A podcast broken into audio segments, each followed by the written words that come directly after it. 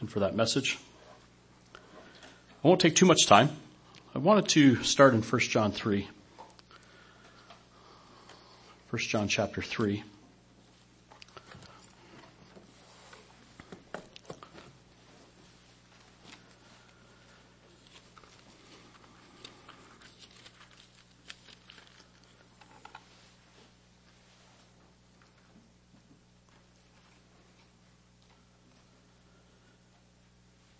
And beginning in verse 1, God sort of sets a, a contrast here. John does. God through John. Where he begins and says, Behold what manner of love the Father has bestowed on us, that we should be called the children of God. Pastor Harain brought a little bit of that out in his message as we come back from the feast. He continues, Therefore the world doesn't know us because it did not know him.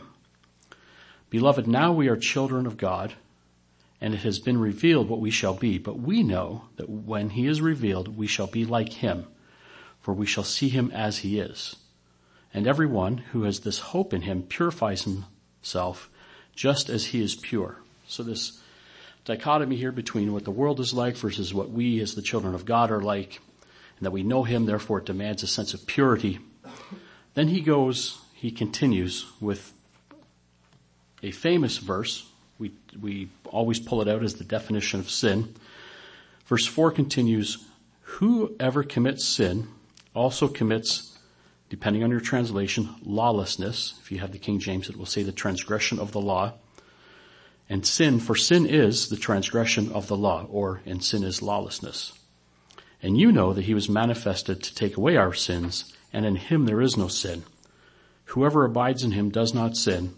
Whoever sins has neither seen him nor known him. So again, this contrast of how our, God expects us to behave in relation to his law. And he defines sin here as the transgression of God's law. We know in other areas of scripture, God's law is defined as holy, righteous, and perfect. And as we consider this concept of sin in relation to God's law, I'm reminded of Deacon Jan's message a year or two ago on the three types of sin sin, transgression, and iniquity. Back in the Hebrew, you find that them used together in Exodus chapter 33 verse 7. We won't turn there. But the Hebrew words chata, pesha, and avon on the, the progressiveness of, of sin. Bottom line is that what we can see here is sin is completely dependent upon the existence of the law. Certainly something that we would agree with. We talk about that a lot. In fact, I recall at the feast, Pastor Adrian used the word Torahlessness and linking, linking that phrase back to the Torah. And we have, over the course of the last year, really put a focus here on, on Torah, both here and in the Bible studies and how all that we glean from scripture, it should be seen through the lens of the Torah. Let's go back to Romans 3. Just want to take a look at this concept of sin for a second. As we consider the definition of sin, at least one of them, that particular one, that it is the transgression of God's law. Back in Romans chapter 3,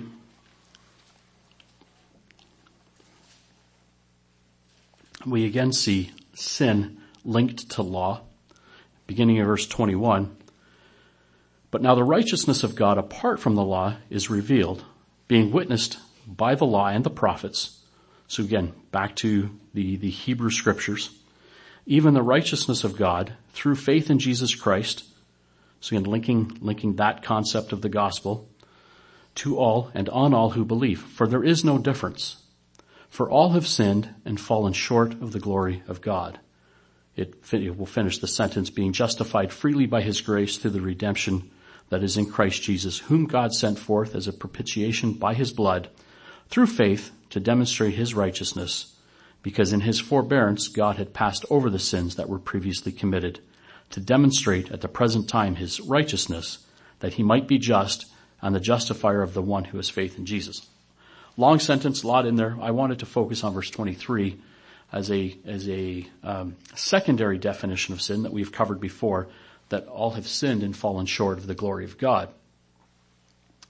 As we consider that concept, we know that the, one of the, the descriptions of sin that we have covered has been that sin is missing the mark.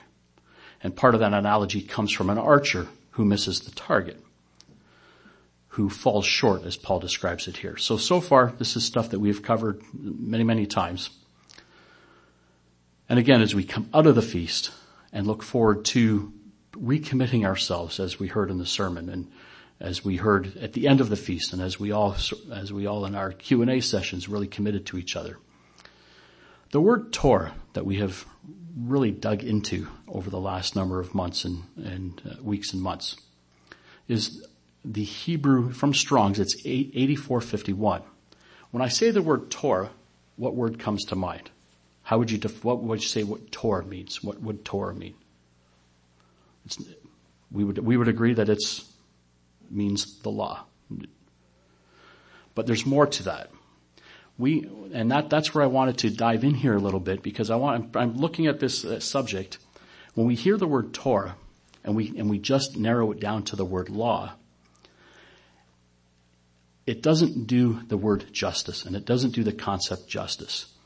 The word Torah in, in the Hebrew scriptures is used 220 times. Of course, it's something we hear about constantly. This is what we base as, what base our lives around. The first five books of the Old Testament are known as the Torah for reasons that we've, that you know and we've covered. But Torah actually means not law. It's, it's come to now to describe the law, but the word, the Hebrew word Torah means direction, teaching, and instruction. Direction, teaching, and instruction. And to me, this is fascinating when we consider this. If we limit our understanding of the, what that word means to the law, and we have our own set of glasses in this society, it becomes just a set of rules. But when we understand that Torah and this concept of Torah is direction, teaching, and instruction, and the law comes out of that, we can understand and we can better explain law versus grace arguments. The fact that, and the idea that law keepers are legalists. If it becomes just a set of rules, it's easy to understand how people will get the concept that law keepers are legalists and how grace would be contrary to the law. But when we understand it as a direction or a set of instructions or a way to teach, then this adds some color and some, some, more meaning to it. That it's, it, it expands the scope of the Torah beyond rules. So when you broaden your understanding of the word Hebrew word Torah and includes this concept of direction and instruction and teaching, when I hear these additional meanings, what I hear, I hear a way of life. I hear a way of life. Now we talk about that and we teach that, but when we apply that to the Torah, and we've heard how everything needs to go back to the Torah, and as we, when we read the, the prophets and we read the writings and we read the gospels and we read Christ himself, if we find it in the Bible, let's go back and visualize it through Torah. Understanding that Torah means teaching and it means instruction. It means a specific direction. That really broadens that scope. This is why David can write an incredibly long psalm on the beauty of the law because it is so much more than just a set of rules. If we go to Psalm 119, Psalm 119, that beautiful psalm that he wrote.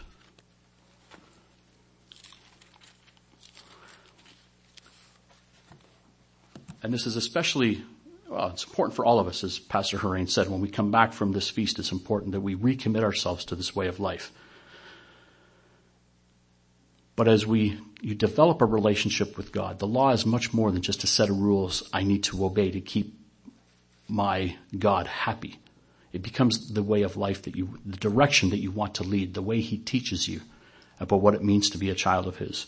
And we see this beauty of the law, this, this understanding that David clearly understood because he fully grasped its scope. Verse 33, teach me, O Lord, the way of your statutes, and I shall keep it to the end. Give me your understand, give me understanding, and I shall keep your law. Indeed, I shall observe it with my whole heart. Make me walk in the paths of your commandments, for I delight in it. And then just skipping forward to verse 105, and we'll just leave it here. Your word is a lamp to my feet and a light to my path. So again, I didn't want to spend too much time here, but I want to take some time over the next couple of messages, and this was the purpose I used the word of exhortation here, was just sort of introduce this concept. If you didn't know something new, and if you, if you were aware of this, just as a reminder that this word Torah is much more than rules. The law is, is so much vaster than simply a set of rules that our creator imposes upon us and we live to keep him happy. It's a direction, it's a teaching, it's the way he communicates his, his way of life to us. So I want to take some time over the next, my, I've got two messages in November to explain in a broader under, uh, way the understanding of Torah as it relates to direction, teaching, and instruction, and how it impacts our walk as we come out of this feast and move forward. One more thing before you go. The root word of Torah, Torah actually has a root word, and it is Hebrew, uh, uh, 3384 in Strong's, and it is the word Yarah, Y-A-R-A-H. This, and it's a verb, and it has several meanings, and all are, all are applicable. In fact, it does mean these, this root word, this root verb does mean to direct, teach, or instruct, which really backs up why Torah means that. It also means to throw, cast, or shoot an arrow, which is interesting. When we consider the concept that to sin is to miss a mark, and we use the analogy of an archer missing his target, the root word of Torah actually means to shoot an arrow. And that, uh, so we can see how this concept of law and the breaking of God's law is really missing a mark in the same vein as, a, as an archer. You either walk in the right direction and hit your target, or you fall off and you miss your target. So to break the law actually has Hebraic roots in the concept of an archer missing his target. So again, I just wanted to throw that out there for your consideration as we as uh, we prepare for uh, as I get my mind around a couple of messages that I want to to talk about in regards to the Torah. But more to come on that in a couple of weeks.